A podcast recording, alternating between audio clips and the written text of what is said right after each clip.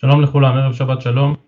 אנחנו עוברים אל הסוגיה הבאה ואנחנו במשנה בדף צדיק ג' עמוד ב'. אחרי שדיברנו אתמול על מי שהיה נשוי לכמה נשים וכל אחת מהן מבקשת לגבות את כתובתה, קראנו אתמול את ההתחלה של המשנה בדף צדיק ג' עמוד ב' כדי לעמוד על החידוש במשנה הקודמת. המשנה הקודמת מדברת על נשים שמעמדן בכתובותיהן שווה לחלוטין, כולם קיבלו כתובה בדיוק באותו יום, בדיוק באותה שעה, אבל כאשר יש סדרי קדימות כלומר כאשר אדם מתחתן עם אישה ורק כעבור כמה שנים מתחתן עם עוד אישה ועוד אישה וכולי, אזי ברור שזו שכתובתה קודמת, ברור שהיא גם קודמת בגבייה וזו ההלכה של המשנה שלנו ותוך כדי ההלכה הזאת התבררו כאן גם נושאים נוספים. ובכן אומרת המשנה דף צדיק ג' עמוד ב' מי שהיה נשוי ארבע נשים ומת. למה המשנה צריכה דווקא מקרה מורכב כזה של ארבע נשים? אז התוספות כאן מתלבטים איזו מן ההלכות שבמשנה כנראה לא הייתה מדויקת לגמרי אם היינו מדברים רק על שתי נשים או שלוש נשים וכדי לדבר ולהרוויח במרכאות כמה הלכות שונות במשנה הזו אז המשנה מדברת על ארבע נשים ומת.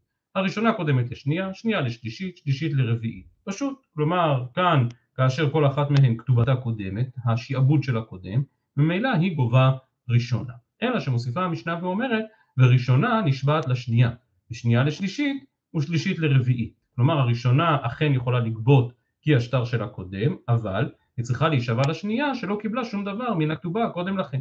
כי השנייה מבינה שמעמדה פחות, שמעמדה נחות, שהראשונה קודמת לה, ולכן מבקשת השנייה מן הראשונה לפחות שתישבע כדי לדעת שהיא לא גובה יותר ממה שמגיע לה, שכן רק מה שיישאר אחרי גבייתה של הראשונה, רק מזה תתחיל לגבות השנייה וכן הלאה זו הדרך. ולכן הראשונה נשבעת לשנייה, השנייה לשלישית, שלישית לרביעית, הרביעית נפרד שלא בשבועה. כי היא כבר לא מפסידה אף אחד, אין מישהו אחריה בתור, ולכן היא יכולה כבר לגבות בלי שבועה, בן אנס אומר, וכי מפני שהיא האחרונה הנזכרת, אף היא לא תיפרע אלא בשבועה, הקטע הראשון בגמרא שנראה מיד, הוא הקטע שעוסק בהסבר המחלוקת הזו שבין תנא קמא לבין בן אנס. ממשיכה המשנה ואומרת, היו יוצאות כולן ביום אחד, ואז אין כבר ראשונה ושנייה ושלישית, כי כולן שעבודן שווה, כולן כתובתן שווה, כל הקודמת לחברתה אפילו שעה אחת, זכתה וכך היו כותבים בירושלים שעות. כלומר, בסופו של חשבון, זה שהראשונה קודמת לשנייה והשנייה לשלישית זה משום שהשעבוד קודם, משום שהשטר קודם, ולכן מה זה משנה אם הקדימות היא קדימות בימים או קדימות בשעות? ולכן אם השטר של הראשונה נחתם כמה שעות לפני השטר של השנייה, הרי שהיא זכתה, אבל המשנה מדגישה וכך היו כותבים בירושלים שעות, שכן במקום שבו לא כותבים שעות, כמו שנראה בהמשך הדיון בגמרא, במקום שבו לא כותבים שעות, אז זה שאחת כתבה את הכתובה לפני חברתה, זה לא בהכרח מועיל. שכן כאשר הן יוציאו את הכתובות בחלוף הרבה שנים, הזמן שמופיע בכתובה הוא הזמן של היום, ולא הזמן של השעות. ולכן מבחינת בית הדין, הכתובות הללו שוות. כמובן, כאשר בירושלים נוהגים גם לכתוב שעות, אז זה פשוט שמי שהשעה שכתובה בשטר של הקודמת, ממילא שעבודה קדם, ולכן היא קודמת לחברתה.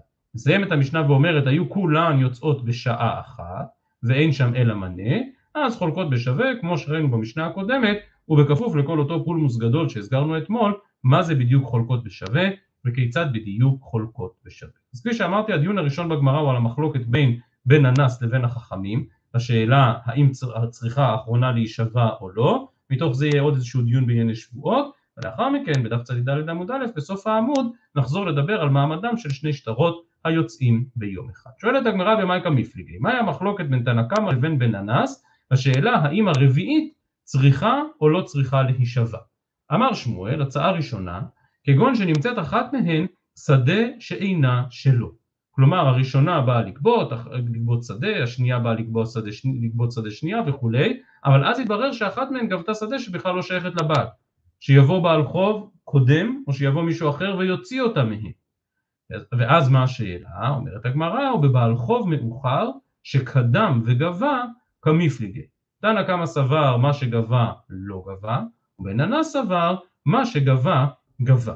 כלומר לפי התנא קמא אם יתברר שהראשונה שבאה הראשונה בתור לגבות את כתובתה לקחה שדה אבל את השדה הזאת עיקלו ממנה, את השדה הזו לקחו ממנה אז היא פשוט ניגשת לרביעית ומוציאה את השדה שהרביעית זכתה בה שכן אין מחלוקת על זה שהראשונה קודמת לרביעית ואם לקחו מן הראשונה את מה שמגיע לה, אז היא ממילא תיקח מן הרביעית.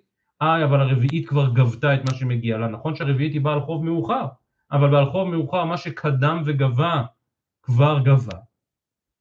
ולכן אומר בן אנס שסוף כל סוף השדה נשארת אצל הרביעית אבל היא צריכה להישבע, בעוד שהתנא קמא אומר מה פתאום, מה שגבה לא גבה, יוציאו מהרביעית את השדה שהיא לקחה ויחזירו אותה לידי הראשונה, כך מציע שמואל שנחלקו תנא קמא ובן אנס. שתי הערות בהקשר הזה לגבי האוקימתא הזו הראשונה של שמואל, ראשית יש כאן מחלוקת בין רש"י לבין רבנו חננאל האם השדה נמצאת שאינה שלו, כלומר זה ממש קרה, הראשונה כבר גבתה, השנייה כבר גבתה, הגיעו עד הרביעית ופתאום התברר שהשדה של הראשונה הייתה שדה משועבדת, והשדה של השנייה כבר הייתה שדה משועבדת.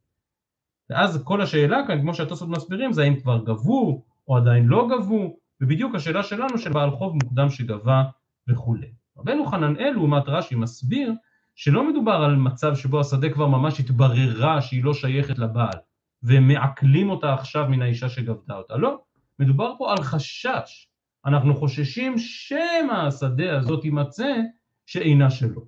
וזה כמובן מעורר אצל התוספות את הדיון, אז אולי בכל בעל חוב נחשוש לזה.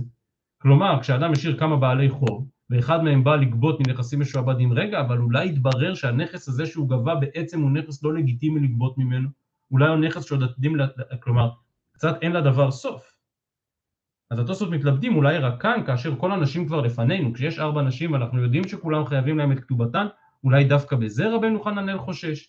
ומעניין לעניין הולכים התוספות ומוסיפים לדון בענייני גבייה מיתומים וכולי וכולי, אז זו אריכות הדברים שיש כאן בתוספות לפנינו בדף צ"ד עמוד א'. אז זו אם כן את הראשונה של שמואל והמחלוקת בין בן אנס לבין רבי עקיבא. כבר למדנו לפני כמה ימים בסוגיה בדף צדי, ושם הזכרנו שהתוספות באמת מעריכים להתלבט על ההיגיון בדעה שאומרת שבעל חוב מאוחר מה שגבה גבה.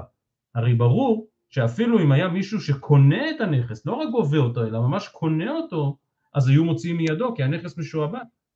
ולפחות לדעת הרשב"ם, כמו שהזכרנו אז בתוספות בדף צדי, אין, אין לקושייה הזאת פתרון, למעט אם נאמר שזו מין תקנת תיקון העולם, שלא תנעול דלת בפני לווים. כלומר שברור שהסברה הפשוטה שבעל חוב מאוחר שקדם וגבה, מה שגבה לא גבה, מה פתאום, זו כל המשמעות של סדרי קדימה בבעל חוב. שהראשון גובה לפני השני והשני לפני השלישי. אז מה פתאום נאמר שאם השלישי קפץ בראש וגבה לפני כולם מה שגבה גבה זה הרי לא הגיוני. זה מה שמטריד את התוספות שם. אז שוב, רק כמראה מקום הזכרנו את הדברים הללו והזכרנו את דעת הרשב"ם שם בתוספות בדף צדיק, מי שרוצה יוכל לעיין פעם נוספת. אז זו אם כן האוקימתא הראשונה, האוקימתא של שמואל. אוקימתא מספר 2 למחלוקת בין, בין תנא קמא לבין בן אנס, רב נחמן אמר רבא ברבוע, וכולי עלמא מה שגבה לא גבה. כמו שאמרנו שאין ספק שזו הדעה היותר פשוטה. בעל חוב מאוחר לא יכול לקפוץ לפני בעל חוב שקודם. והכה בחיישינן שמא תכסיף כמיפלגי. מר סבר חיישינן שמא תכסיף, ומר סבר לא חיישינן שמא תכסיף. וכאן רבו הפירושים בין הראשונים לגבי העניין הזה של תכסיף. מי בדיוק תכסיף ומה זה תכסיף. רש"י מסביר שחיישינן שמא תכסיף, הכוונה שחוששים שמא האישה הרביעית תקלקל את אותה שדה, או לפחות לא תשמור על אותה שדה, היא בעצם אומרת אני אחרונה בשרשרת המזון. אני אחרונה בתור. הרי השדה הזו, אולי בכלל יום אחד יבואו ויקחו את זה, כמו שאמרנו לפני רגע, בעל חוב מאוחר מה שקדם וגבה לא גבה. כלומר אם יתברר יום אחד שהראשונה או השנייה הנכס שהיא קיבלה היה נכס מעוקל או נכס שאי אפשר לממש אותו, אז היא תחזור אליי. כלומר הבעלות שלי כל הזמן תלויה ועומדת. וכדי לוודא שהיא לא מזניחה או מתרשלת רשלנות פושעת בדאגה לשדה הזו שהיא גבתה, משביעים אותה. שמא תקלקל את השדה כי אינה שלה. כך משמע ברש"י. הרמב"ן מתקשה לקבל את הפירוש הזה של רש"י, ולכן הרמב"ן נוטה יותר להסביר שמדובר על שבועה שבעצם מאפשרת לה להחזיק בשלה. כלומר שלא חוששים שמא, היא תגבה גם מן הראשונות. דהיינו שכל ההחזקה של הרביעית בשדה שלה השבועה שלה באה כדי לוודא שלא הייתה כאן גם גבייה נוספת, ויש בין הגאונים כבר שהציעו שמא תכסיף במובן שונה לחלוטין, במובן של שמא תתבייש. כלומר, הראשונה, השנייה והשלישית גובות רק בשבועה. הרביעית, אתה פוטר אותה מן השבועה, אז אתה מבייש את הראשונות. הראשונות שגבו על ידי שבועה, אה, מתביישות, אומרות רק אנחנו חשודות, רק אותנו מאשימים, רק לנו לא מאמינים, מה היא טובה יותר מאיתנו? וזה קצת משמע גם מלשון המשנה, שבן אנס משיב לתנא קמא ואומר מה בגלל שהיא האחרונה היא נזכרת, ולכן באו ואמרו שיישבעו. זו אם כן האוקימתא השנייה. אוקימתא מספר שלוש, אביי אמר דאביי קשישא איכא בניו, דתניא אביי קשישא, יתומים שאמרו גדולים, ואין צריך לומר קטנים. כלומר, הלכה פסוקה, וראינו בהרבה מקומות, שכל מי שגובה מיתומים צריך שבועה. השאלה היא, האם דבר כזה נצרך דווקא כאשר גובים מיתומים קטנים, או אפילו מיתומים גדולים. ועל זה אומר אביי קשישא, ודאי שכל גבייה מיתומים, אפילו אם הם גדולים, מחייבת שבועה. המשנה שלנו היה סדר מאוד ברור, ראשונה לפני השנייה, שנייה לפני השלישית, ומי בא אחרי הרביעית? אז לכאורה הבנו אף אחד, היא אחרונה בתור, לא, זה לא נכון, היא לא אחרונה בתור. כל הנכסים שיישארו אחרי הרביעית יעברו ליתומים, יעברו ליורשים. ולכן בא אביי ואומר, תנא קמא לית לידי אביי קשישא, כלומר סוף כל סוף הרביעית פשוט גובה מיתומים, והגובה מיתומים גדולים אינו צריך להישבע אלא רק מקטנים, ובננס לעומת זאת לידי אביי קשישא. דהיינו גם הרביעית נחשבת כגובה מיתומים, וגם היתומים הללו גדולים ולא קטנים, עדיין יש חיוב שבועה, כך דעתו של בן ננס. ואם כן לפנינו שלוש עמדות שונות להסביר את המחלוקת הזו בין התנאים, המחלוקת שבין תנא קמא לבין בן ננס, האם גם הרביעית זקוקה לאותה שבועה. מעניין לעניין, מזכירה הגמרא גם הלכה אחרת, הלכה שהיא חשובה בפני עצמה בהלכות שותפים, ותוך כדי הדיון הזה הגמרא תנסה להביא הוכחה ממשנתי. אמר רב הונא, הנה תרי אחי או תרי שותפי, דאיתלאו דינא בהדי חד. לאחים, הירושה עדיין לא חילקו אותה ביניהם, הירושה שייכת לשניהם, או סתם שני שותפים שיש להם נכס משותף, ועכשיו יש סכסוך עם גורם שלישי, איתלאו דינא בהדי חד. ואז על חד מיניו בהדי לדינה. כלומר הולך אחד משני האחים או אחד משני השותפים ומופיע בפני בית הדין ומתנצחים ומתווכחים בפני בית הדין וכמו שקורה לפעמים בדיון הוא הפסיד. אותו אח או אותו שותף הפסיד בדין והתברר שצריכים לשלם לאותו בן אדם. אומר רב הונא לא מצא אידך השותף השני או האח השני למימר לי את לאו בעל דברים תדיעת כלומר מגיע אותו צד שלישי ש... או צד שני בעצם שזכה בדין ואומר בבקשה תשלמו לי. אומר השותף שלא היה בדין, או האח שלא היה בדין, אני לא מכיר אותך בכלל. מעולם לא התדיינתי איתך בבית דין, אח שלי עשה איתך דיון. השותף שלי עשה איתך דיון, אז שהשותף שלי ישלם לך. שאח שלי ישלם לך. אני, לאו בעל דברים דידי, אני לא קשור לעניין. אומר רב הונא, מה פתאום? איזו מין היתממות. לא מצי, הוא לא יכול אותו אדם למימר לי את לאו בעל דברים דידי את, אלא שליחותי אבא. כלומר ברור שאתם שותפים, אבל אחד משני השותפים הוא זה שייצג אתכם בתיק, הוא זה שייצג אתכם בבית הדין, ואם הוא הפסיד, אז הוא הפסיד, אז שניכם יחד עכשיו צריכים לשלם. איקלה רב נחמן לסורה, שהילוהי כהי גב נמי, כלומר נשאלה עליו השאלה הזאת, אחד משני אחים או אחד משני שותפים הלך לדין והפסיד, מה צריך לעשות? אמר להוא, אני חושב שאפשר להוכיח את זה ממשנתנו, מתניתין היא, הראשונה נשבעת לשנייה, שנייה לשלישית, שלישית לרביעית. שואל רב נחמן, ואילו ראשונה לשלישית לא קטני, מה היא טעמה? למה הראשונה נשבעת רק לשנייה? למה הראשונה לא נשבעת גם לשלישית? למה הראשונה לא נשבעת גם לרביעית? הרי כל אחת מהן חושדת בה בראשונה שמא היא כבר גבתה את כתובתה. אז למה לא כתוב שהראשונה נשבעת לשלישית? לאו משום דשליחות העבדה? כלומר יש כאן בעצם שותפות, שותפות בין מי למי? בין השנייה, השלישית והרביעית, הן שלושתן גם יחד שותפות באיזשהו דין כנגד הראשונה.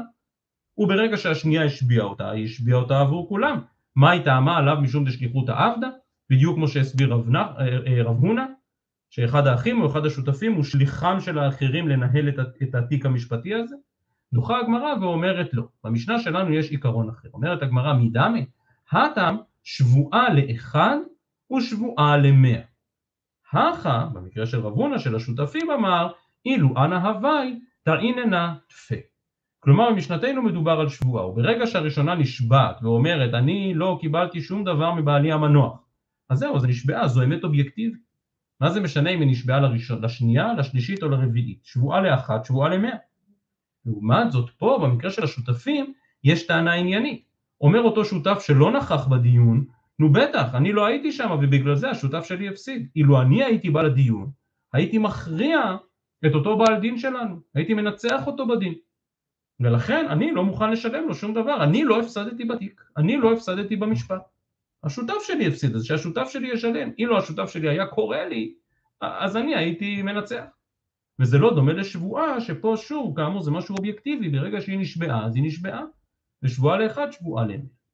ולכן שוב, אין כאן מחלוקת על עצם ההלכה של רב הונא, או הטענה היא שאי אפשר בהכרח להוכיח את דבריו של רב הונא מן המשנה שלנו, שכן המשנה שלנו מדברת על שבועה. אבל מסייגת הגמרא ואומרת, ולא המרן, אלא דלואיתי במטה. כלומר, גם לדעה הזאת, גם לקושייה הזאת, ש, שמקשים על רב נחמן בסורה, ואומרים לו, אילו אנא הווייתא אינא נטפי, כלומר, יכול השותף לטעון, אם אני הייתי בא לדיון הייתי מנצח, גם אז לא המרן, הטענה הזאת הוא לא יכול לטעון איתה, אלא דלואיתי במטה. רק אם הוא באמת לא היה. הוא לא היה בעיר, בינתיים השותף שלו נכנס לאיזשהו קרב משפטי עם מישהו והפסיד. אבל איתי במטה, כלומר אילו הוא באמת היה בעיר, אז היא באה אלה למתי, אז באמת למה לא באת? אתה לא יכול מצד אחד לשלוח את השותף שלך לנהל את כל הדין ולהגיד לא, שלום עלייך נפשי אני לא בא, ואם השותף שלך הפסיד בדין אתה אומר לאו בעל דברים דידי, זה הוא הפסיד זה לא אני.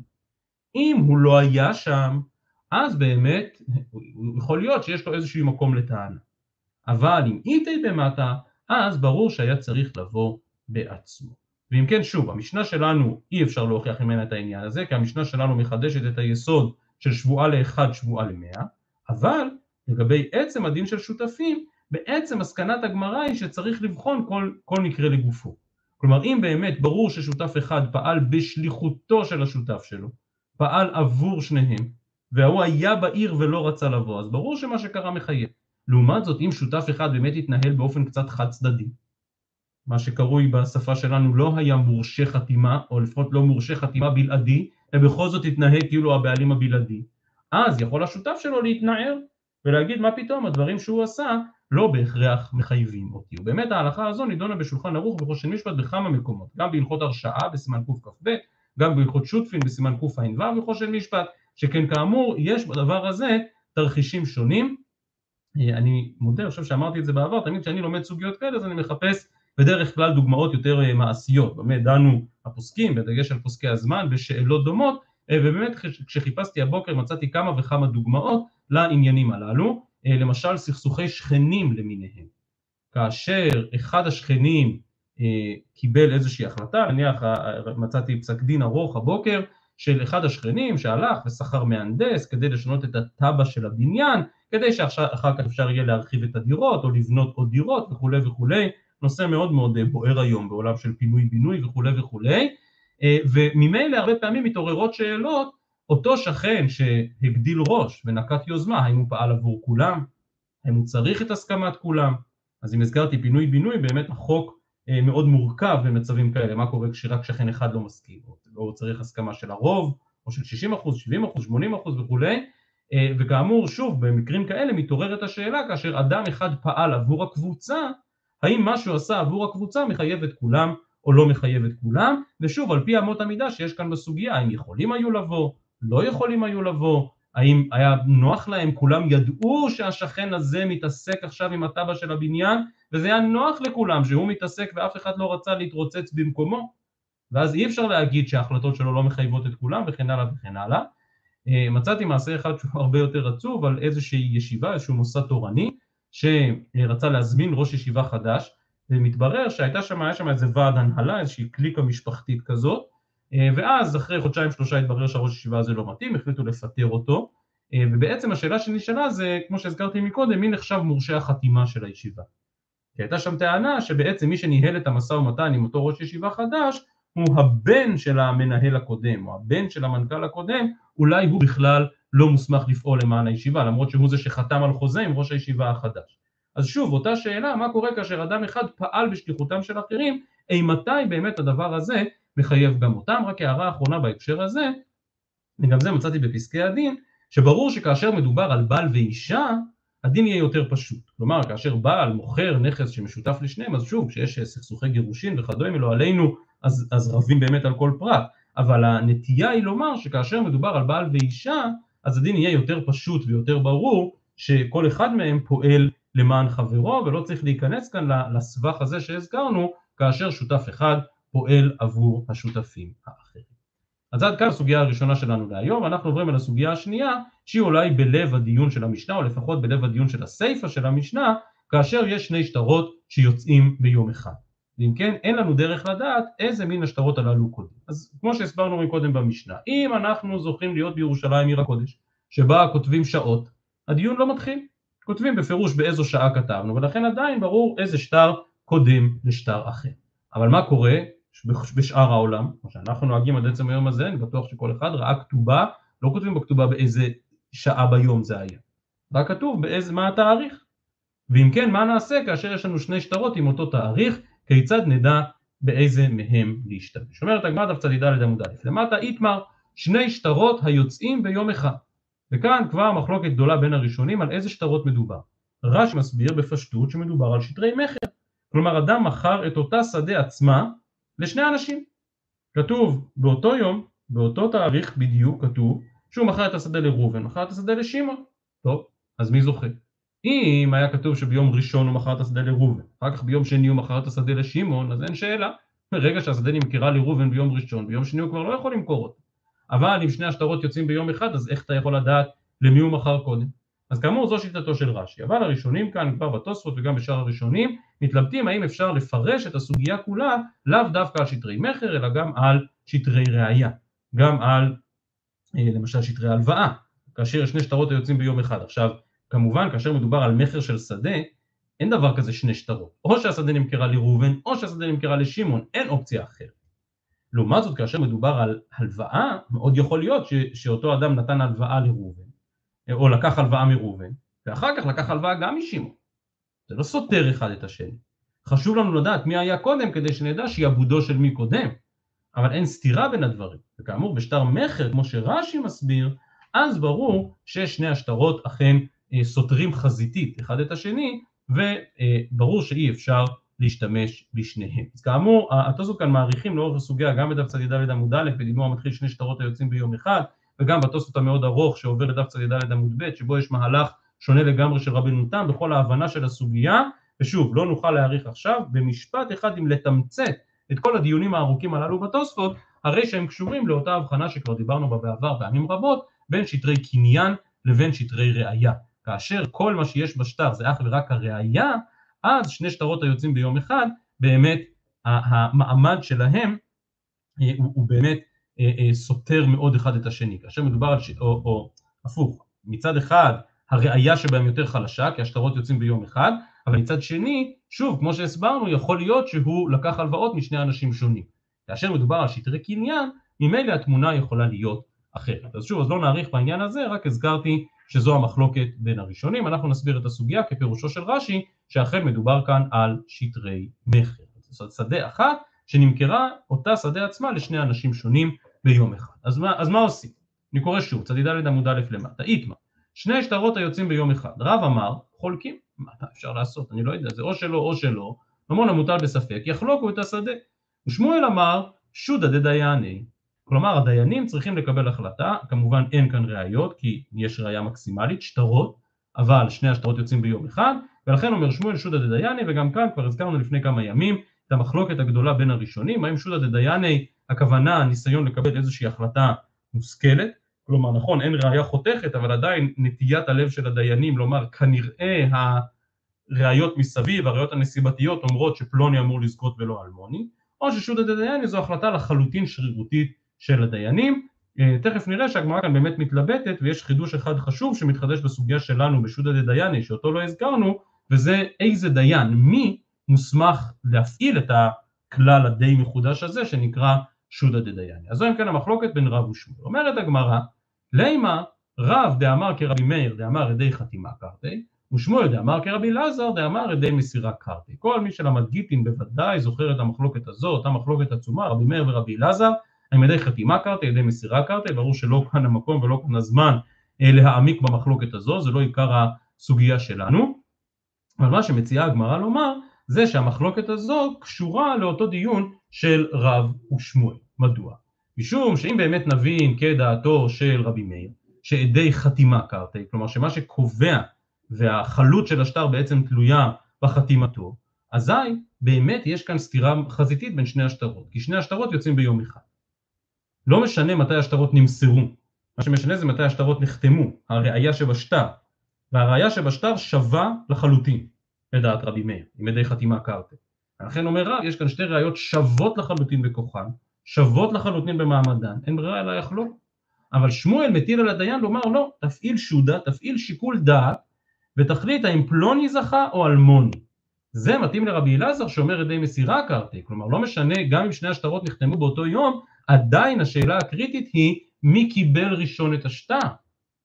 כי זה מה שקובע, המסירה של השטר. ואז אף על פי שהזמן שבשטרות זהה ושווה, עדיין אולי מעין קצת ירושלים שכותבים שעות, אז אמנם אנחנו לא כותבים שעות, אבל אילו היינו כותבים אז מעניין אותי לדעת לא רק מתי השטר נחתם, שזה כאמור באותו יום, אלא מתי השטר נמסר.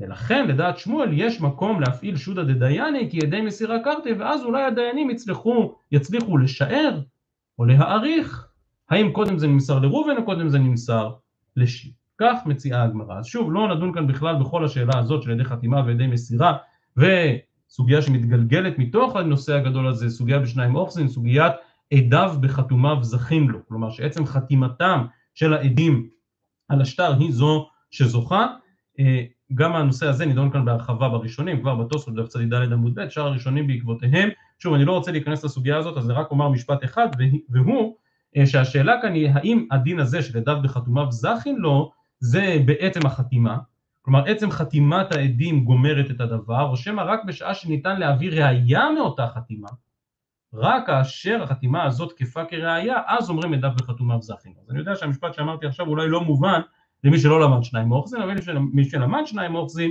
הסוגיה הגדולה של עדיו בחתומיו זכין לו, אז אני חושב שהבין אה, את משמעותם של דברים. על כל פנים, אנחנו שוב לא נעמיק בנושא הזה של רבי מאיר ורבי יהודה, רבי מאיר ורבי אלעזר, סליחה, אלא רק נסתפק בעצם ההצעה הזו, ופירשתי אותה כפי שמפרש רש"י, וגם כאן שוב רבי ניתם לשיטתו מסביר את זה קצת אחרת, אבל רש"י כאמור אומר, לדעת רבי מאיר מה שקובע זה החתימה, ולכן שני השטרות הם שווים לחלוטין, כי הם נחתמו באותו יום, בעוד שלדעת רבי אלעזר לא רק משנה החתימה, אלא משנה גם המסירה, ולכן אולי אפשר להפעיל שודא דדייני כדי לדעת למי זה נמסר קודם. דוחה הגמרא, צד"ד עמוד ב' למעלה ואומרת לו, דכולי עלמא כרבי אלעזר.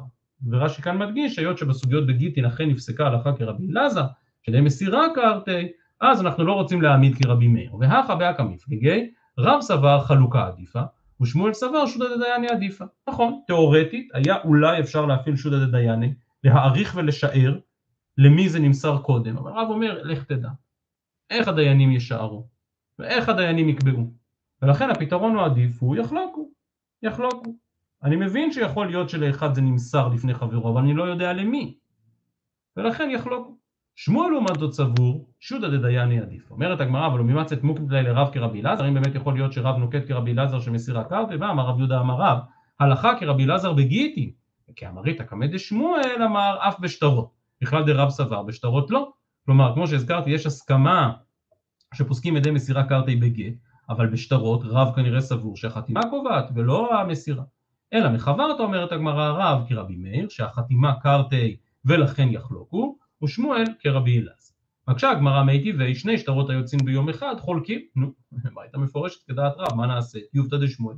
אמר לך שמואל, המאני רבי מאיר, אני מסכים שלדעת רבי מאיר חייבים להגיע למסקנת יחלוקו, ואנא דאמרי כרבי אלעזר. מקשה הגמרא על שמואל ואומרת, אי רבי מאיר, אם הברייתא הזאת באמת רבי מאיר, אז זה עם הסיפא, כתב לאחד, הוא מסר לאחר, זה שמסר לו קנה. כלומר, אם קודם כל נכתב שטר מכר שראובן מוכר את השדה לשמעון, אבל אחר כך בא ראובן וכותב שטר מכר ללוי וגם מוסר את השטר ללוי, אומרת הברייתא זה שמסר לו קנה. ואם אמרת שהברייתא היא כרבי מאיר, אז מה היא קנה? הא לפי רבי מאיר האמר ידי חתימה קרתי. אלא חוזר בו שמואל ואומר, תנאי היא, כלומר עצם המחלוקת שלי עם רב, מה פתרון יותר נכון? שודה או יחלוקו, זו גוף המחלוקת התנאים. גם כאשר, גם אם אתה הולך עם רבי אלעזר, שאומר שידי מסירה קרתי, עדיין יש סברה, לדבריו של רב, שהפתרון של יחלוק הוא עדיף. דתניא, החכמים אומרים יחלוקו, וכאן אמרו, מה שירצה השליש יעשה. מדובר שם על אדם ששולח כסף לגורם אחר, יחד עם שליח, יחד עם שליש, בינתיים מת השליח, ומת, סליחה, מת המשלח, ומת זה ששלחו לו את הכסף, ולא ברור מה צריך לעשות בכסף, וגם שם הנה אתה רואה מחלוקת מפורשת בין התנאים. שיש שאומרים יחלוקו, זה ממש ממון המוטל בספק, אין מה לעשות בו, ולעומת זאת יש כאלה שאמרו מה שירצה השליש יעשה, שפה אמנם השליש הוא לא דיין, אבל עדיין מדובר על משהו דומה לשודא דדייני, כלומר אתה לא בוחר דווקא באופציה של יחלוק. ממשיכה הגמרא ומספר, אימי דרמי בר חמא, כתבתינו לנכסיה לרמי בר חמא בצפרא, לאורתא כתבתינו למר עוקבא בר חמא. אז הנה יש לנו כאן שוב שני שטרות היוצאים ביום אחד, כאן ודאי מדובר על שטר מכר, היא מוסרת את כל נכסיה, כנראה במה שקרוי מתנה מחיים, מוסרת את נכסיה, בבוקר כתבה שטר לרמי בר חמא, בערב לאח שלו למר עוקבא בר חמא. עתה רמי בר חמא לקמא דרב ששת, עוקמי בניכסה. טוב, אז אה, רב ששת פסק שרמי בר חמא מקבל, די הגיוני, כי הוא היה ראשון. עתה מר עוקבא לקמא דרב נחמן, ועוקמי בניכסה, למרות שמר עוקבא קיבל את הנכסים רק בערב. עתה רב ששת לקמא דרב נחמן, אמר לי, מה איתך עבד מרחי?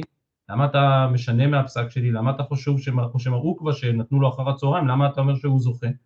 ורב נחמן כיהודי משיב בשאלה, אמר לי, ומה הייתה מעבד מרחי? למה אתה פסקת שרמי בר חמא קודם? אומר רב ששת, למה אני פסקתי? ברור למה אמר לי, דקדים. כי רמי בר חמא קיבל את השטר בבוקר, ומר עוקבא קיבל את השטר רק אחר הצהריים. אמר לי, משיב רב נחמן לרב ששת, עטו בירושלים יתבינן דחתבינן שעות? היית צודק, אילו היינו נוהגים מנהג ירושלים. אם היינו כותבים שעות בשטר, ואז אתה אומר השטר שלא קודם, אבל עכשיו שלא כותבים שעות בשטר, אז שני השטרות הללו שווים לחלוטין בערכם. שטר שנכתב בבוקר, שטר שנכתב אחר הצהריים, זה לא משנה, הראייה של שני השטרות היא בדיוק אותה ראייה, הזמן שיש בהם הוא בדיוק אותו זמן, ולכן השטרות שווים בערכם.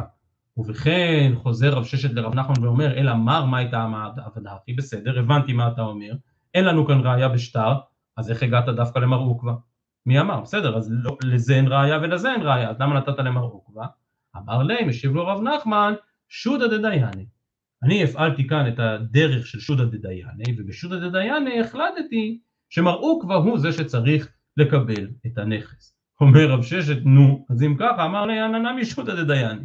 טוב, אז גם אם תגיד שהפסק שלי היה לא נכון, כי אני חשבתי שרמי בר חמא קודם, כי זה היה בבוקר, טוב, אבל לא יהיה גרא הפסק שלי משודא דדייני, וכאן משיב רב נחמן, כמו שאמרתי מקודם, משפט חשוב על שודא דדייני, אמר לי חדא דאנה דיינה ומר לאו דיין. כלומר דווקא בגלל ששודא דדייני הוא כלי מאוד מאוד רגיש, כי יש בו איזשהו אלמנט או של החלטה שרירותית, וגם אם נאמר שהחלטה לא שרירותית, עדיין זו החלטה שלא על פי ראיות. ולכן, אומר רב נחמן, רק אני מוסמך לעשות שודא דדייני. לא כל אחד יכול להגיד שודא דדייני. חוץ מזה ועוד, מעיקר עליו בתורתך יאת יתלן. וגם אם נניח שגם אתה רב ששת יהודי חשוב וגדול, עדיין אתה לא באמת עשית פה שודא דדיין.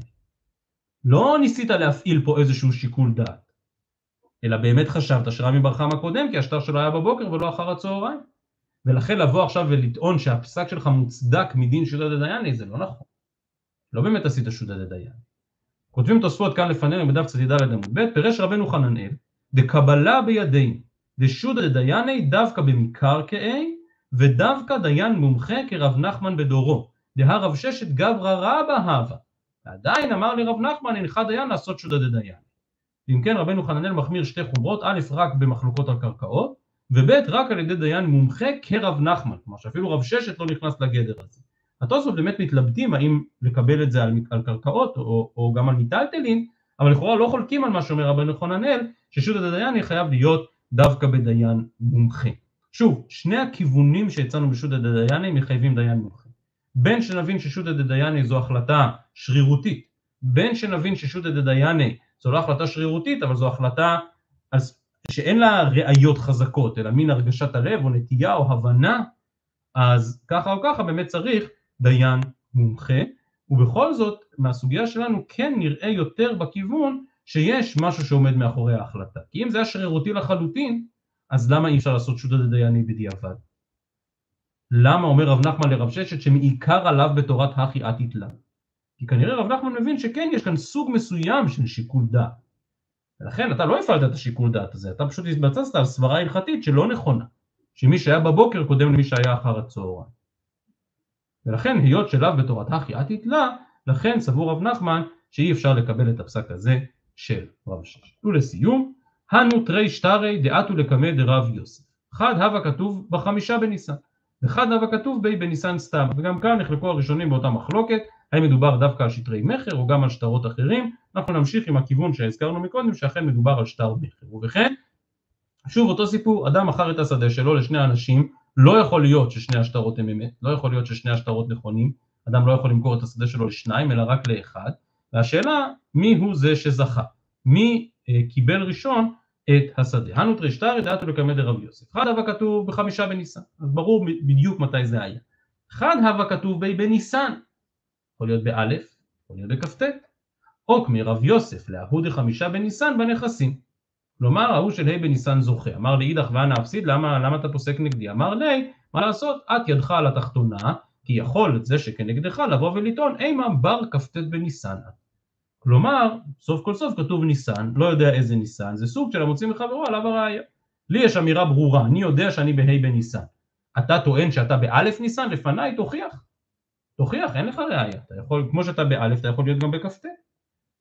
ולכן אפשר לנסח את זה בהרבה דרכים, ברי ושמע, או מוציא מחברו עליו הראייה, או אין ספק מוציא מידי ודאי, ולכן רב יוסף פוסק שזה של ה' בניסן זוכה.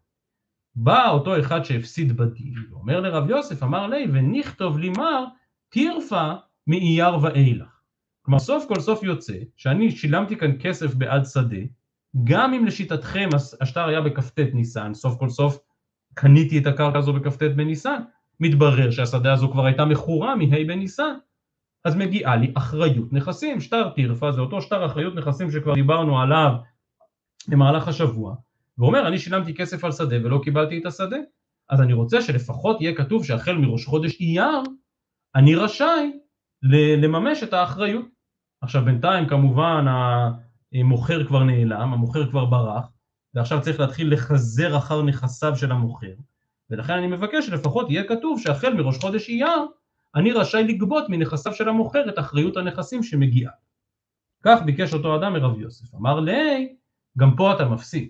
יחלי לי מימר לך, את בר חד בניסן את. כלומר, אתה תיגש עכשיו לאיזשהו נכס משועבד של המוכר, ויבוא אותו אדם שלקח את הנכס ויגיד, סליחה, אתה הפסדת. אתה בעצם, הקרקע, הקרקע המחלוקת שייכת לך. כי על השטר שלך אני רוצה לפרש שהוא באלף בניסן. אם השטר שלך הוא באלף בניסן אז הקרקע מגיעה לך. כמובן במקרה כזה בעל שטר ה' בניסן הוא זה שיצטרך לגבות אחריות נכסים.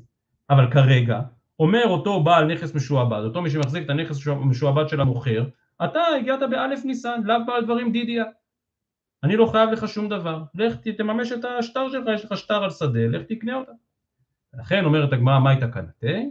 נכתבו הרשאה להדדי. כלומר אותם שני בעלי שטרות צריכים לכתוב הרשאה להדדי כי, כי אחד מהם ודאי יכול לממש אחריות נכסים. אחד מהם ודאי מגיעה לו אותה אחריות, כי שוב השדה נמכרה לשניהם, ולא יכול להיות ששניהם זכו. אז אחד זכה בשדה, והשני צריך לקבל אחריות. ולכן אם יכתבו הרשאה אחד לשני, דהיינו שממה נפשך הם עכשיו יכולים לגבות לנכסיו המשועבדים של המוכר, ולממש את אותה אחריות נכסים בשותפות. כאן דברינו להיום, שבת שלום ומבורך לכולכם.